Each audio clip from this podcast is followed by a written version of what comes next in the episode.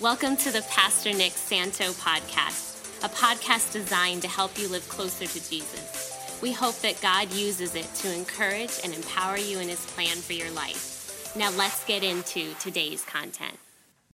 So, the message tonight is called The Money Trap uh, The Truth About Wealth. And uh, about maybe four or five days ago, I was in the house, and I, I, can't remember if it was morning when I was getting out of the house to go to work or if it was in the evening that I was leaving for something. Um, but uh, my two youngest boys, Riley and Noah, they're seven and five, uh, were playing together, which is really a fulfilled desire of my wife. These having two way later, that's another story for another time. But, um, but they were playing together, and they were kind of chasing each other, and they were doing some kind of good guy, bad guy thing. And my youngest son, Noah, who is wired just a little bit differently than everybody else in the world, um, but we love him, and he just is, he's always smiles, you know. He, he was running from Riley, who was uh, chasing him for some reason, and Noah was shouting as he ran, Help me, false idol! Help me, false idol! Help me, false idol! Help me, false idol! Now, I, I know none of the backstory as to what they were playing or why he was saying that, but, but obviously that caught my attention, and I go, whoa, whoa, whoa, whoa, whoa, whoa, put the brakes, put the brakes on, on this for a minute. I go, what are you saying? I said, did you just say, help me, false idol? He goes, yeah. I said, no. I go, I don't care what you're playing. You know, don't even say that in this house. You know, help me like you're praying to some false idol. And then, you know, and I'm laughing as I'm saying these things. And so then I go upstairs and I see my wife there, and I say, What are you teaching these kids? You know? And she says, Why? And I said, Because Noah's running around downstairs saying, Help me, false idol, help me, false idol, help me, false idol. And she just starts laughing and she said, I don't know. I don't know where he picked that up, you know, uh, but it wasn't from me. And I just, as I walked away, I just said, He's probably just channeling what everyone else is doing in the world uh, right now. And, and, and God only knows where he's picking that up, you know. But I say that uh, by way of, of introduction and segue into the topic at hand, um, which is wealth or money and life. Uh, and relationship or its relationship with humanity. And so, uh, uh, as we talk about the money trap, which is really the topic and the theme of this next chapter and a half of Solomon's writing, I wonder if any of you, uh, any of us that are here tonight, can relate even just to that title. Have you ever been in a period of your life where you feel trapped and the culprit of that uh, bondage is money in some sense? You don't have to shout out if you've ever felt like that at any time where you have felt stuck in your life and somewhere in that uh, prison, money is the culprit for that. I don't know if you can relate to it, but I know that I can uh, uh on things. And so we're going to see what the Bible has to say about that tonight. Now, uh, money, we could say, is the culprit, but money maybe isn't necessarily the bad guy in the thing. Money really is kind of uh, an intangible thing. Money isn't alive. Money doesn't have uh, any real power in and of itself. It gets its power from humanity. But the reason why money has value is because what money is, it is the tangible substance that we receive for giving our energy, our talents, and our time to a cause. And, and when we do that, we usually call that work or business, when we give that, we receive wages or we are recompensed or repaid in some way in the form of money. And so what that means is that our time, energy, and talents is invisible things are translated into a physical thing, substance, in the form of money, and that's why money has value because it's taking what we produce and turning it into something tangible. And so money carries that kind of a value. Now, that's okay. But the problem comes in, and where it begins to get uh, tricky and sticky is when we begin to measure the value of our lives based upon how much money we have, or how much money we're worth, or how much money we make. And when we begin to, to, to uh, assess the value of our lives based on that tangible substance, that's when we get uh, into error. Because what happens is that our natural tendency towards self love And that's, I mean, you know, the, the, there really isn't too much of a self-esteem problem in the world. And I understand, you know, what psychology means when it talks about a self-esteem problem. And yes, that's a problem in that context. But underneath all of that, the reason why there's self-esteem problems is because we have a very high esteem problem of ourselves. We love ourselves. That's just human nature. And that, that goes across the board. That's for every one of us. We look out for ourselves. And so the naturalness of self-love quickly and easily spills over into money love because of the relationship between what we do and what it turns into in the form of money. And when self love becomes money love, that's when it becomes a problem. The apostle Paul wrote to Timothy in 1 Timothy chapter 6 verse 10. And he said that the love of money is the root of all kinds of evil, which some having coveted after have erred from the faith and have pierced themselves through with many sorrows. He does not say that money is the root of all evil. And maybe you've heard that quoted before, you've heard that said. That's not what the Bible says.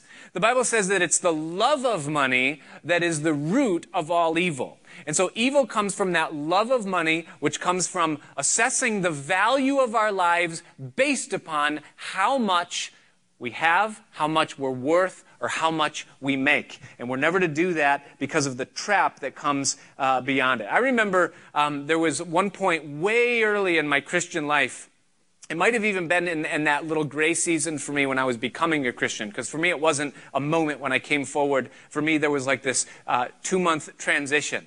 And, and, you know, maybe you've had that happen in your life and you thought, I don't know if I got saved. You, you got saved. It just maybe just didn't happen in that moment. But it was sometime in that transition phase that I was working for a painter. And the foreman who was over uh, my, my division um, was a school teacher who painted in the summertime and he was seeking to kind of mentor or just conversate with me. And he said to me, he said, what are you going to do with your life? And at that point, I had no idea what I was going to do with my life, but I was in this place where I wanted to know what God wanted with my life. And so, not knowing what to say, my reply to him was, I don't really know. I, I kind of want to know what God wants with my life. It took a lot of courage for me to even say that, but that was the truth uh, of where I was at you know. And so I didn't want to sound stupid, so I just said what the truth was. He said, I, I want to know what God's will. And he looked at me and he smirked and he smiled. And he said, God's will for your life is that you make money. That's what he said to me. He said, God wants you to make money. That's what God wants for your life. And what he was basically channeling is, is kind of the ebb and flow of what makes our world work, what drives most of people and what they do and why they do it. Making money is the why of most people's existence. What gets them up in the morning, what gets them thinking, what gets them stirred and gets them excited is the prospect of making money. And it's the why of people. It's the rhythm of this world.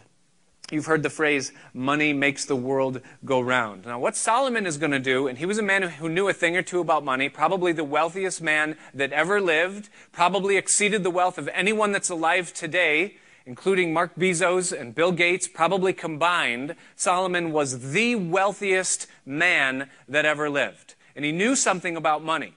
And what Solomon is going to do here in this text is something quite remarkable, is that he's going to hold money up in the prism of the truth of God, and he's going to expose it very clearly for what it is. I don't know if in this holiday season of shopping, or maybe just in the daily of, of uh, grocery shopping or anything, you have uh, paid for something with a bill uh, of a denomination of $20 or larger. And when you go to use that bill, you'll see the person behind the register reach in and they'll pull out one of these counterfeit detection pens and they'll draw a line on your money and they're looking for a certain color because there, there, there's some kind of reaction between whatever's in that pen and the cotton fibers in the particular paper that money is printed on that will then detect whether or not that's legitimate money or not. And we all have seen that before. And so, okay, this passes the test. This money that promises to hold value of a certain amount is legitimate. And that anti counterfeit pen proves the legitimacy of this dollar or of this hundred dollars or whatever it is. Now, what Solomon is going to do is he's going to look at the vast span of humanity and, and this drive for wealth, material wealth, for silver, for gold, for dollars, for money. And he is realizing from his perspective that money in and of itself carries with it a promise. Whether that promise is money promising or whether it's a promise that we have projected upon money in our fallenness. But money has a promise. It promises to do something and provide something to the person that possesses it.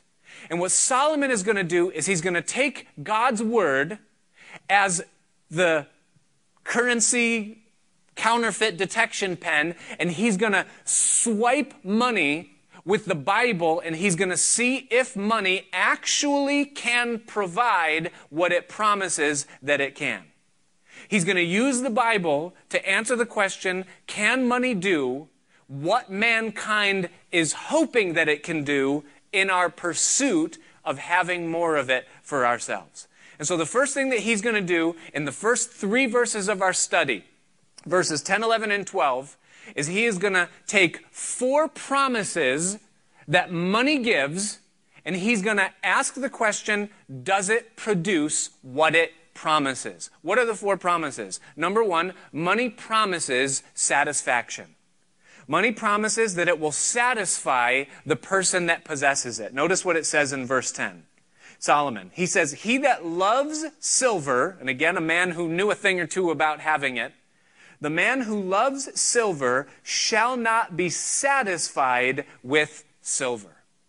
In other words, the person who is seeking to be satisfied by obtaining and possessing money is not going to find satisfaction in their possession or their attainment of money. It's not going to work. Money and possessions don't satisfy the soul, Solomon is saying. They only serve to stretch it out. Meaning that once you obtain and gain the thing that you thought was going to bring you the satisfaction you were seeking, for the moment maybe it does, but right on the other side of that moment, the appetite for more is equal to the size of the appetite that you had on the front side of having it. In the preparation for this, I heard the story of a man who was exceedingly wealthy. He had homes all over the world. He had a private jet. He had servants, he had lands, he had just way above and beyond uh, even what the rich would have. And this man hosted a, a party at his house, uh, and, he, and he had a, a, vast array of guests. And one of the guests that was there noticed that the man who, who owned the house and threw the party was not out. He was somewhere else, and no one knew where he was. And so finally, the, this person approached the wife of the man and said, Is he okay? Is he sick? Is anything wrong? And the answer that she gave was, He's fine but he's in his room sulking right now. And he said, What? Why? And she said, Because today is his 60th birthday, and he did not reach his goal of becoming a billionaire by the time that he was 60. And so this man who had lands and jets and servants and wealth unimaginable was discontent because on his 60th birthday he didn't make, make the goal of being a billionaire. One time Rockefeller the man with a reputation of having great wealth, the oil ty- tycoon, was asked the question in an interview when he was in a very wealthy phase of his later life. And they asked him the question, they said, What was your favorite million to make of all your millions? And his answer, without skipping a beat, was, My next one. And there's this amazing thing about money is that it gives this promise that it's going to satisfy the one who possesses it, but it can never deliver on that promise. Solomon says that the one who loves silver will not be satisfied with silver. The second promise that money gives that Solomon uh, refers to in, in the second half I'm sorry, in the first half of verse 11 is that money promises freedom. Notice what Solomon says in verse 11. He says that when goods increase, they are increased that eat them. In other words, the more you have, the more you're going to have to put out after you have to satisfy whether it's the mouths that you have to feed in the form of servants or in the expense that is carried in the things that you need to maintain. And so what he's saying here is that although money carries the promise of freedom, It doesn't deliver on that freedom because attached to every Benjamin that is made, there is a hidden link of a chain right behind it that you can't see and that you don't perceive. I did a very fast Google search uh, when I came to this subject. In fact, I did this just today. This was one of the final things that I did. And so it was a very fast Google search, and I just typed in book titles, financial freedom. And I challenge you to do that on your own. But what you will find is that there are hundreds of book titles out there where the title contains the word financial freedom. I wrote down just a few so you wouldn't think that I was just making this up.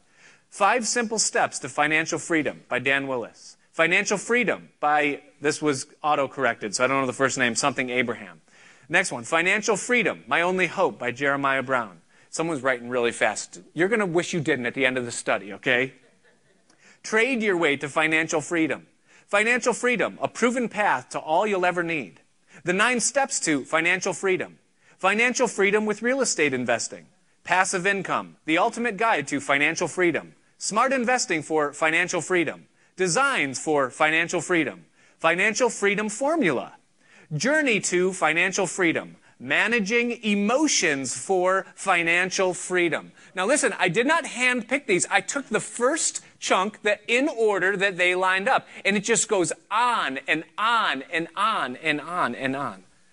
But let me ask you a question concerning this, one who is seeking financial freedom through the wisdom of someone who maybe has uh, obtained what it is that they're boasting of. If any one of these methods has actually worked, then why are books continually being written on the same subject? Because if one of these methods or modes of thinking could actually produce what is being promised, then that would be the last book ever written. It would go viral and everyone would be rich. But that's not the case. Why? Because freedom cannot come through finance. And maybe you've never heard that before, and maybe that even might set you free tonight to realize it is that freedom can't come through finance. And the reason is because the more you have, the more you have to have to take care of the things you have. That's a song. It's a kid's song. It's a good one. The more you have, the more you have to have to take care of the things you have. And it is absolutely the truth. There isn't freedom uh, in it. Um, just recently, I went through a, a, very short season. It was about two and a half days, where in a two and a half day span, I had to do two brake jobs, fix a log splitter, repair a well tank, fix a septic leak somewhere in my yard, dig it up, and my washing machine blew up and filled my house with smoke. And all of that happened in about a two and a half day period of time. And I never felt more unfree in the middle of having a lot of stuff. It promises freedom, but it can't come through on the promise. There's a quote in Charles Dickens' Christmas Carol. We just watched it as a family. I'm not that well read, but that's why it's fresh in my mind. But it's the part of the, the story where um, Scrooge's partner visits him from the dead, uh, and he's carrying all these chains. And when Scrooge finds out that this was his former partner, he asks him about the chains, and the man Marley replies to Scrooge these words. He says, I wear the chain I forged in life, replied the ghost. I made it link by link and yard by yard. I girded it on of my own free will, and of my own will I wore it. It is, is its pattern strange to you? Or would you know the weight and length of the strong coil you bear yourself?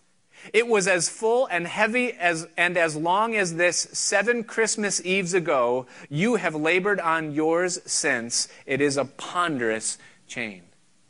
And, and, and, and a dark day it is when a person who has lived for wealth, thinking that it was the key to their freedom, realizes that they have forged their own chains in amassing a vast financial treasure.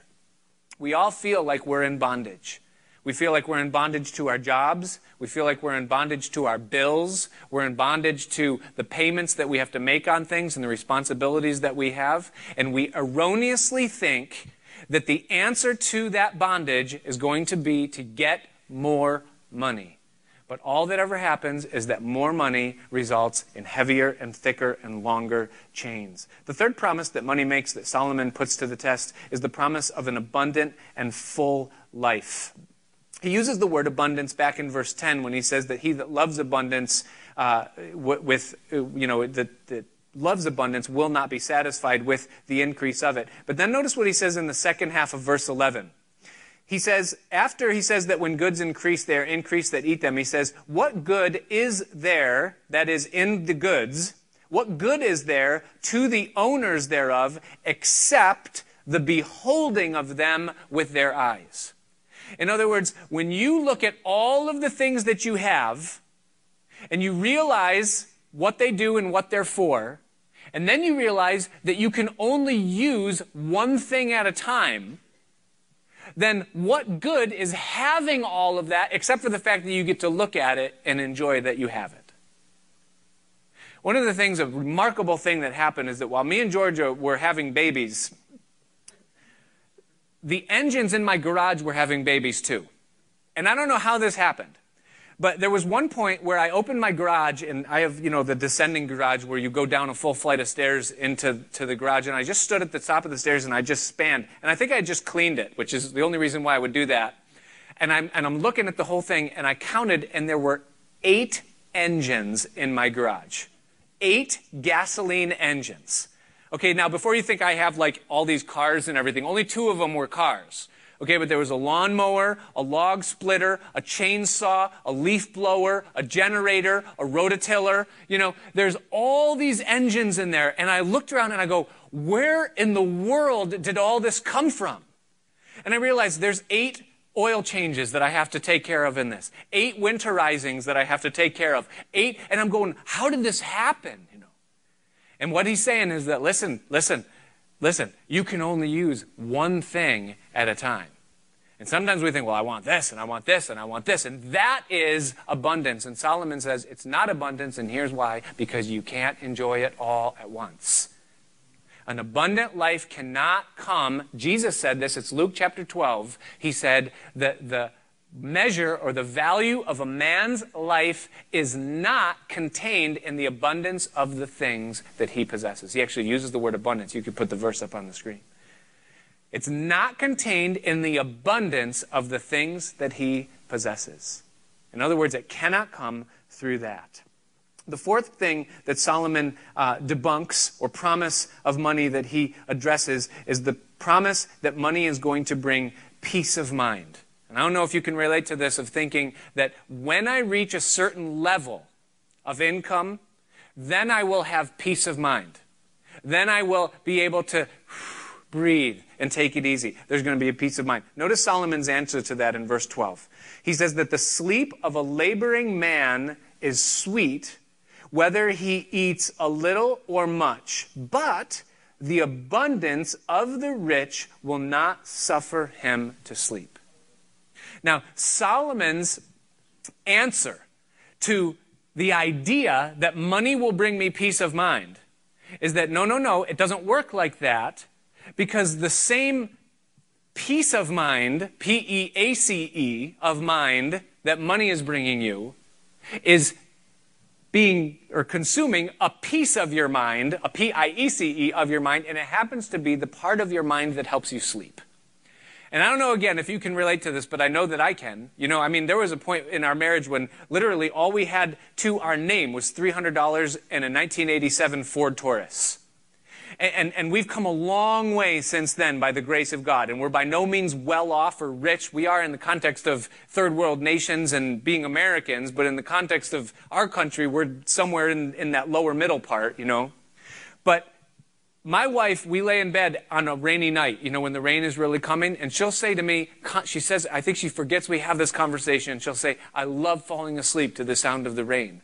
And I just want to kick her because I hate falling asleep to the, I, in fact, I don't fall asleep to the sound of rain because when it's raining, all I can wonder is, is it getting in somewhere where it's not supposed to be getting in? And that's what's going on in my mind while she's going, oh, this is so nice. She don't care if there's a waterfall down the living room wall on the inside because she knows that's my problem, not hers, you know. And so the abundance of those that have prevent them from resting and sleeping. And so the very peace that money promises to provide, the possessor of it realizes that it doesn't produce on the promise that it made. And if you've ever been there, you understand exactly what Solomon is talking about. So, what he does next is he gives us a little bit of perspective to help us navigate this whole concept of relating to wealth in a fallen world because every one of us has to use currency and money while we're here on earth. So, how do we do that without getting sucked into the trap and the lie that money is going to do something for us that it really can't do and ultimately then bring us under its power? Two things Solomon's going to say in the remainder of our study. One of them is the practical, and it really consumes the rest of our text. And then there's a spiritual, which he hits in the very last verse in chapter 6, verse 12, the last verse uh, uh, of our study. But the first thing, just the practical element of how you and I are to relate to wealth in this world, boils down to one thing is to keep a light touch. Keep a light touch on it, and here's why. Notice what he says in verse 13. He says that there is a sore evil which I have seen under the sun, namely riches kept for the owners thereof to their hurt. In other words, riches possessed by a person that actually do them more harm than good. He says, but those riches perish by evil labor. Here's that labor. He begets a son and there is nothing in his hand. In other words, the rich man gives birth to a son who doesn't have the aptitude or the ability to create wealth in the same way that the father did of the first generation. And so he says that as he came forth of his mother's womb, naked shall he return to go as he came, and he will take nothing of his labor which he may carry away in his hand. And so the first generation of man is going to die off and all he can do is leave behind the wealth that he amassed to the member of the second generation that maybe doesn't have the ability to manage it or earn it himself. And he says, And this also is a sore evil, that in all points as he came, so shall he go. And what profit does he have that labors for the wind? And so Solomon essentially is saying, Keep a light touch, number one, because you can't take it with you. We are just passing through in this world. And when we go from here, we actually take less with us than what we came with. Because at least when we came into the world, we have a body, but we don't even leave with that. We leave with nothing. And therefore, if we keep wealth and money in its perspective, we will realize that no matter how much we have, it doesn't go with us when we die. So keep a light touch on it. You know, uh, a few weeks ago, I used the illustration of the Chuck E. Cheese tickets. You know, kids with their currency in Chuck E. Cheese, these valueless tickets that they used to buy squirt guns and bracelets and whatnot. But really, I mean, there's no better way to look at money than, than as those Chuck E. Cheese tickets. I mean, money is Chuck E. Cheese tickets that work in this world. You can use them for anything you want in this world. But as soon as you enlarge the borders of life outside and beyond this world, money becomes absolutely worthless. And if you keep that in your mind, it helps you to keep a light touch and thus not be brought under its power, under its bondage. He says, secondarily, concerning keeping the light touch in verse 17, he says that all of his days also, and this is the rich man, he says that he eats, and that is to consume, satisfy himself, add things to himself, buy things, possess things. That all of his days he consumes in darkness, and he has much sorrow and wrath with his sickness. He says basically, listen, keep a light touch on money because there's two things money can't buy money cannot buy truth, and money cannot buy health. He eats in darkness. It means that there is something gnawing at him on the inside that he is trying to satisfy with the amassing of wealth and possessions. In all of his life, he is chasing after that something, eating, but eating in darkness. Darkness in the Bible is a metaphor for not knowing truth. He doesn't know the truth about the money that he's serving. And so he's living his life in darkness trying to fill something that he doesn't even understand. And money can't buy understanding, it can't buy truth. It says that he experiences wrath in his sickness. Do you know why a rich man experiences wrath in his sickness? Because he can't buy the solution to his ailment. Have you ever been around a really rich person when they don't get what they want? This would be an unsaved rich person, I hope. But I have When you tell a rich person that they can't have something that they want, they usually respond with anger because rich people aren't used to being told that they can't have something that they want. Whatever the price is or the price tag says, they'll pay it and they can. And if there is no way that they can obtain it, they usually respond with anger. And when a person gets sick and no amount of money can buy them a doctor or a treatment or a solution to the ailment that they have, it says Solomon here, he says, even in my day, he says that there's wrath in their sickness. Keep a light touch. He says, Behold, that which I have seen. Now, the third thing is going to be positive. This is the person who gets it. He says, Behold, that which I have seen, it is good and beautiful. For someone who can eat and drink and enjoy the good of all his labor, that he takes under the sun all the days of his life, which God gives him, for it is his portion. And every man also to whom God has given riches and wealth, and has given him power to eat of it. In other words, a person who labors and receives the fruit of that labor and that possesses it in its proper context. They use money the right way. They use money, money doesn't control them. Money is their servant, not their master.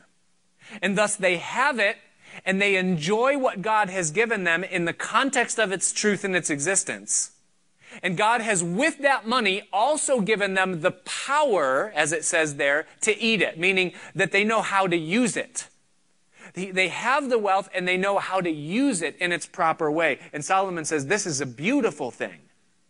For he shall not much remember the days of his life because God answers him in the joy of his heart. Basically, what he's saying is this, is that that man is not going to be filled with sorrow and regret as he looks back upon his life. And a lot of it had to do with the fact that he had a proper relationship with money and wealth. Now, we're going to talk more about this when we get to chapter 11, because when we get to chapter 11, Solomon's actually going to teach us how to make money. So, money isn't bad. Having money isn't bad. But the way we relate with money makes all the difference between bondage and freedom, joy and sorrow in our lives. Now, the fourth thing concerning having a light touch, he says, beware of the disease. I hope that piques your interest. Did your parents or anybody, or maybe your parents, and you tell your kids, you ever tell, tell your kids that money has germs? If you've handled money to wash your hands? You ever notice the people that handle a lot of money, like in banks, they wear rubber gloves? Why? Because who washes money? I mean, think about it. If you have a dollar bill in your wallet from 1994, that's a long time, and that's a lot of hands that that's passed through without being washed. Can you imagine what's on that bill or on those coins? Right, Vinny? You know. he deals with quarters, you know. It's crazy to think about. But do you know that there's a spiritual germ? There's the potential to have a spiritual disease. Notice what Solomon says in verse 1. He says, There is an evil which I have seen under the sun, and it is common among men. A man to whom God has given riches, wealth, and honor so that he lacks nothing for his soul of all that he desires. So this man is loaded down. He's got everything he could want. Yet, with all of that wealth, God gives him not power to eat thereof, but a stranger will eat it. This is vanity and an evil disease. I don't know if you've ever known anybody like this. I know that I have. Is that someone who is just stupid, filthy rich, has more than they'll ever be able to spend, and yet they don't have power to spend it. They have so much money, they have so much wealth, there's so much that they could do, but they are so controlled and under the dominating force of that wealth that it pains them to spend any of it because of the fear that I'm going to have less than what I already do, or that I'll give out more than I'm getting back. And Solomon says that this is an evil disease. And every dollar that passes through your hand and my hand has this germ on it. Do you know what the immunity is to keep from getting this disease? Be a giver. Be someone who gives. Be someone who is liberal and that has a loose hold on things. Proverbs chapter 11, verse 24, Solomon, again, the writer, he says concerning people, some people, he says, I have seen someone who scatters and yet increases. And there is someone who withholds more than is necessary, and that tends towards poverty. And so the immunity against being trapped by money is to be liberal with it. Use it as a tool, don't let it use you as a slave. That's the principle. Well, Solomon finishes out through verses 3 through 11 by basically showing us the end of life. What does the end of a life look like that is lived primarily for wealth? He says, If a man beget a hundred children and live many years, so that the days of his years be many and his soul be not filled with good, meaning that he's had a lot of things, he's done a lot of things, he's had a lot of time, but his soul, the hunger inside, the thing that longs to be satisfied, if that is never touched with good, and also that he have no burial, he say, I say that an untimely birth is better than he, someone who's stillborn. For he comes in with vanity and departs in darkness, and his name shall be covered with darkness. He has no truth. Moreover, he has not seen the sun, nor known anything. This has more rest than the other. A stillborn has more rest than a rich man. Yea, though he live a thousand years twice told, Yet has he seen no good. Do not all go to one place? In other words, if a man lives two lifetimes, a thousand years each, even to the point where he experiences great wealth, but he never understands the truth of what life is all about, and he lives primarily to serve the purpose of that wealth and obtaining wealth, then that person's life has been wasted, even if it's 2,000 years long. Look, I don't think I'm going to die a rich man. But if I had 2,000 years, I would figure it out. I'm not going to figure it out in 80. I, I, can tell you that right now. I know the way I'm wired. But if I had 2,000 years, I'd crack the code. And what Solomon's saying is this if you had 2,000 years and you never come to realize money in its proper context and realize truth of what man was made for and what really does satisfy a life, he said, you've wasted 2,000 years of time and 2,000 years of food. For what has the wise man more than the fool, and what has the poor that knows to walk before the living? Better is the sight of the eyes than the wandering of the desire. This also is vanity and vexation of spirit. For that which has been is named already, and it is known that it is, uh, and it is known that it is man.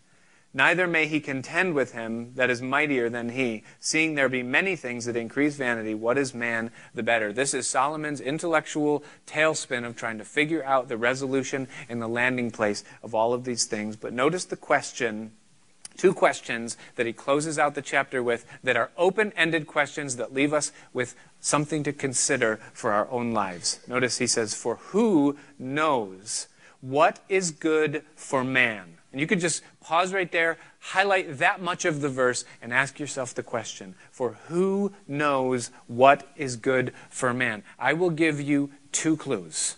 Number one is that the answer is not in Barnes and Noble, not anywhere on any of the shelves. The answer is not there. And number two, the answer is not going to come from a human being. What is good for man? You're not going to find that answer in a book, a website, Google, a human being, there is an answer, but you're not going to find it there. For who knows what is good for man in this life, all the days of his vain life, which he spends as a shadow? And here's question number two For who can tell a man what shall be after him under the sun? In other words, who can tell a man what is coming in the future? And again, there is no man that can answer that question. That question has an answer. But the answer is not going to come from man. The answer is the answer will come from God. God is the one who can tell you what is the purpose of your life. God knows what's good for man. And God's willing to communicate that answer. And God knows what's coming in the future, and God is also willing to give that answer on things. And, and, and so Solomon's first answer to the question of what, what should be the right relationship of man to wealth is keep a light touch. Know what money is and use it in its proper context. But there's another answer. There's a better answer, an answer that doesn't come from Solomon, but an answer that comes from God. If we were to ask God these two questions concerning our own lives, we were to say, God, what is good for me? What is your plan for my life? God, if you were to drive me in a particular direction and just put a drive in my heart towards your perfect will, what would that be? Or if you were to ask God, what's to come? What's to be with my future? What, what am I to do? God has an answer. And here's, here's God's answer to this question concerning money and currency. God's answer is that there is a better currency, there is a more lasting currency than the currency of money that man trades and that man gives. He tells us what it is in 1 Timothy chapter 4 verse 8. Paul writing to Timothy And he says, and this was one of those verses I was really hoping would go up on the back wall. Mr. Soundman, I know it's not your fault. What does it say? I'll look up on the side screen. It's 1 Timothy 4 8. Okay, we don't have that one either. Okay, paraphrase, and maybe I'll get it right. The Apostle Paul says to Timothy, says these words. He says that bodily exercise profits a little, but godliness, listen, godliness is profitable unto all things. It has promise in the life that now is and in the life which is to come. In other words, there is a currency that God has control of that has profit and benefit in this life, but that also has profit and benefit in eternal life. And he calls that currency godliness. What is godliness? Godliness literally is a God infused life. It's a life where a person is enveloped in the presence of God. A godly person is a person who walks with God and knows God and is filled with God. And when you come to that place in your life where your relationship with God is such that you're so immersed in His presence and in His person that He becomes one with you. That's what communion is. It's becoming one with God and the essence of godliness becomes the defining characteristic of your life, then you become the richest person, not only on earth, but the richest person also in eternity. Because when you're a person who is rich in the currency of godliness, you're going to possess satisfaction. That first of things that money promises, but that it cannot produce within the promise. In John chapter 6, we have the narrative right after Jesus fed 5,000. We all know the story of Jesus feeding 5,000 with a few fish and a few loaves. But John gives us a little bit of the conversation that took place after that whole interaction. And when all the people were flocking around Jesus, wondering about this miracle, Jesus looks at them, he perceives the thoughts of their mind, and he says to them, You seek me not because of the miracles that you saw, but because you ate the loaves and were filled. Literally, because you were satisfied. There was something satisfying about what was done when you were in my presence. And then he adds on this exhortation to the people, verse 27. He says, Labor not for the meat which perishes, but for the meat which endures to everlasting life, which the Son of Man will give to you. For him has God the Father sealed. And then they inquired a little bit more. And Jesus said to them in verse 32, He said, Truly, truly, I say unto you that Moses did not give you the bread from heaven, but my Father gives you the true bread from heaven. For the bread of God is he which comes down from heaven and gives life unto the world. The bread of God, that which satisfies, is not an it. It's not a miracle. It's not a substance. It's not even physical, tangible bread. He puts it person- personally to himself. It says that it's He. Bread is He. Verse 35, Jesus said this. And Jesus said unto them, Listen, he said, I am the bread of life. He that comes to me shall never hunger, and he that believes on me shall never thirst. That's an amazing promise. I mean, that's something that God would have to come through on, isn't it, for him to be God?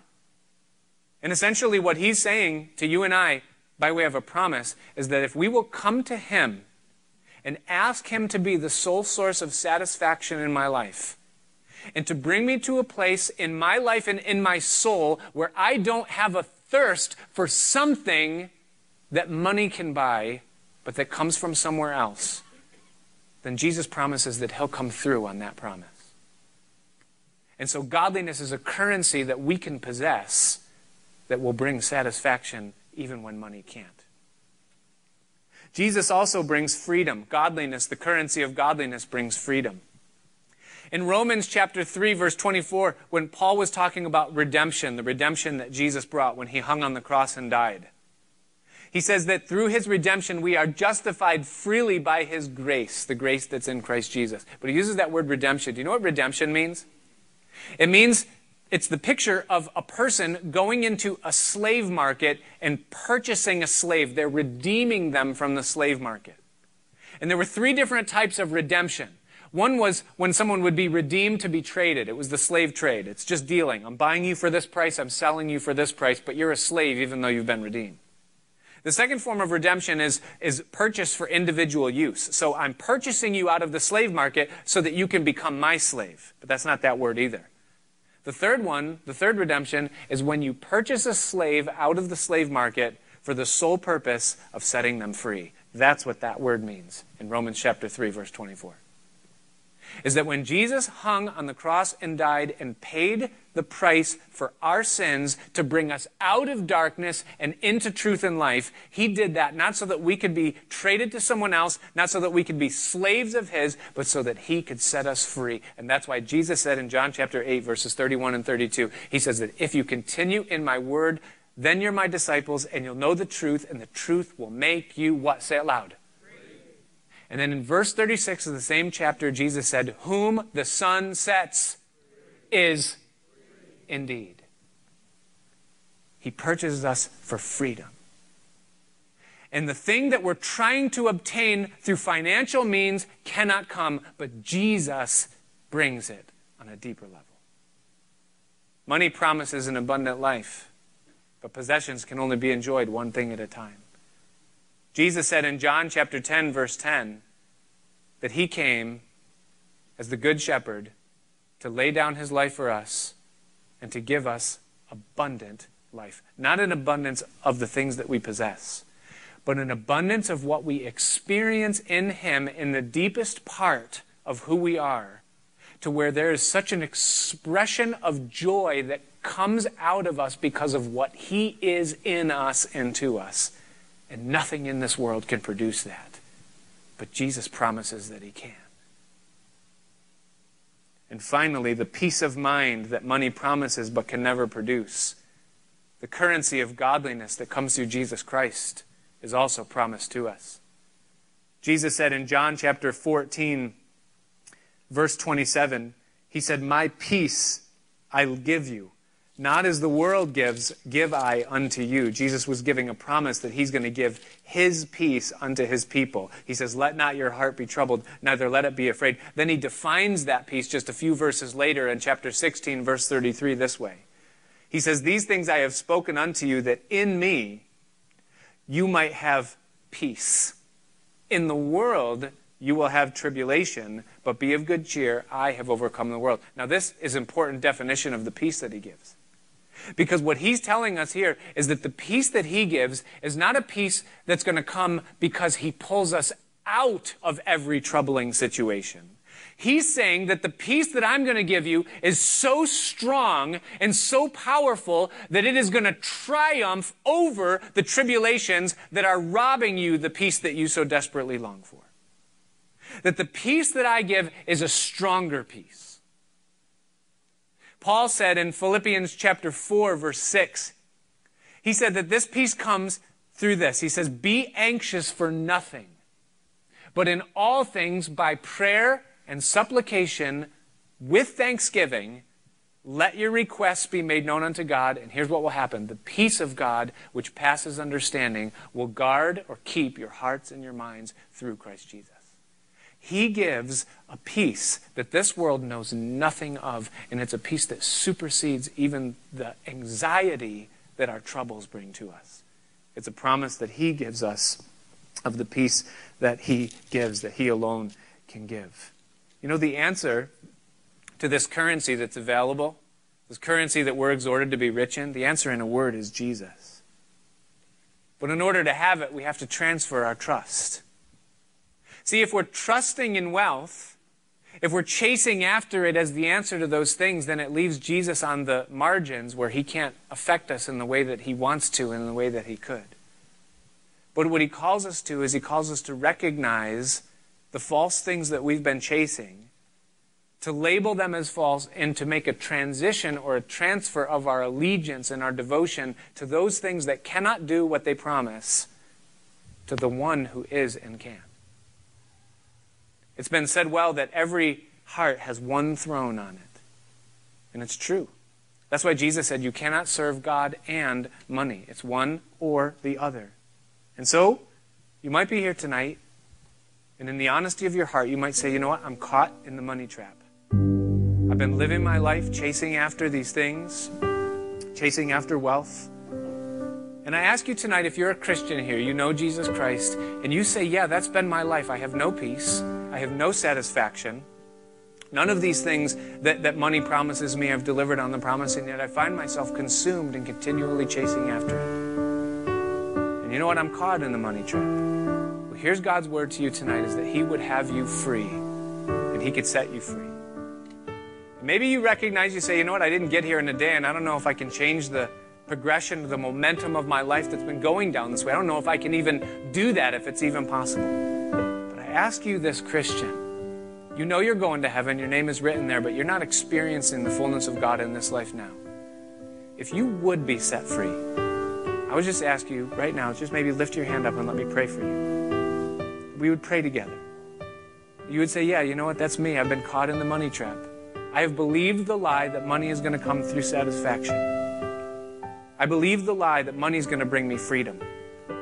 The lie that abundant of life comes through money. I've believed it. I've fallen right there. I believed it. I want to be set free. Father, I pray in Jesus' name for those of us in this room to find ourselves right now in that place where we have put our trust in something other than you to be what only you can be. Lord, we ask for your forgiveness and we ask for your freedom. And right now, in a declaration of faith and honesty and trust, Lord, we renounce those things that we've put our hope in. And we ask, Lord, that you would be all that you said you would for each of us. Lord, we recognize that we have robbed you of your place, and then that same sense robbed ourselves of what we could have. So help us, Lord. Bring us where we need to be. We ask these things in Jesus' name. Maybe you're here tonight and you don't know Jesus personally, and you don't know his peace at all.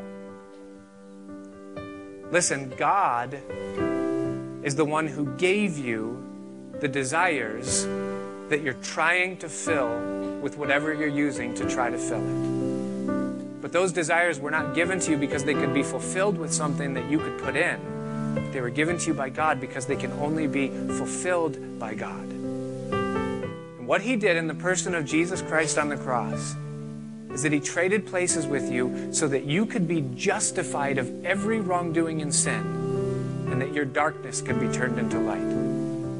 He is willing tonight to forgive and cleanse everything that you've ever done in your life and to come into a relationship with you that will envelop you in His presence in such a way that the very meaning for your existence can be satisfied in the person of Him. And you know what? It's free. The Bible closes Revelation chapter 22, verse 17, with the words, Come. If you're thirsty, come. If you have no money, buy. Drink from the waters of life. It's been provided freely. And Jesus is available to you. And what it takes for you is a willingness to say, Jesus, I want you on the throne of my heart. I need you in my life. And I'm willing that you would lead me away from every other thing. I trust you as my Savior and my Lord, my friend, my shepherd. And I want you to be my God. And if you're here tonight and maybe God is, by His Holy Spirit, knocking on your heart and saying, Would you open to me? I invite you to invite Jesus into your heart right now. And you can do that just by lifting up your hand and praying with me. And I'll lead you in a prayer. Is there anyone here tonight that you want to know Jesus personally and have the answer for all of your longings fulfilled and the one who can fill those things? There anyone here? See a hand? See a hand. If you've never prayed this prayer, pray this with me. And Christians, you pray this too, so no one feels like they're praying alone. Lord God, I invite you into my heart. I confess my need, and I ask you to do what nothing else can. Please forgive my sins. Help me to be free from them. Be the answer. Be my Lord. Be my God. I believe in you. Save me. In Jesus' name. In Jesus' name. Father, I just pray that you would use these things and help us, especially this season. Oh Lord, keep us, hold us. In Jesus' name, let's stand together. Thanks for joining us for the Pastor Nick Santo podcast. To regularly receive these teachings, be sure to subscribe so that you can get it automatically when it's released. If you find this material helpful, please share it and help us get the message of Jesus out to others. We also appreciate your feedback. So if you would, leave a review in iTunes or email us at pastor.nickpc at gmail.com. Until next time, may you continue to love, learn, and live the way of Jesus.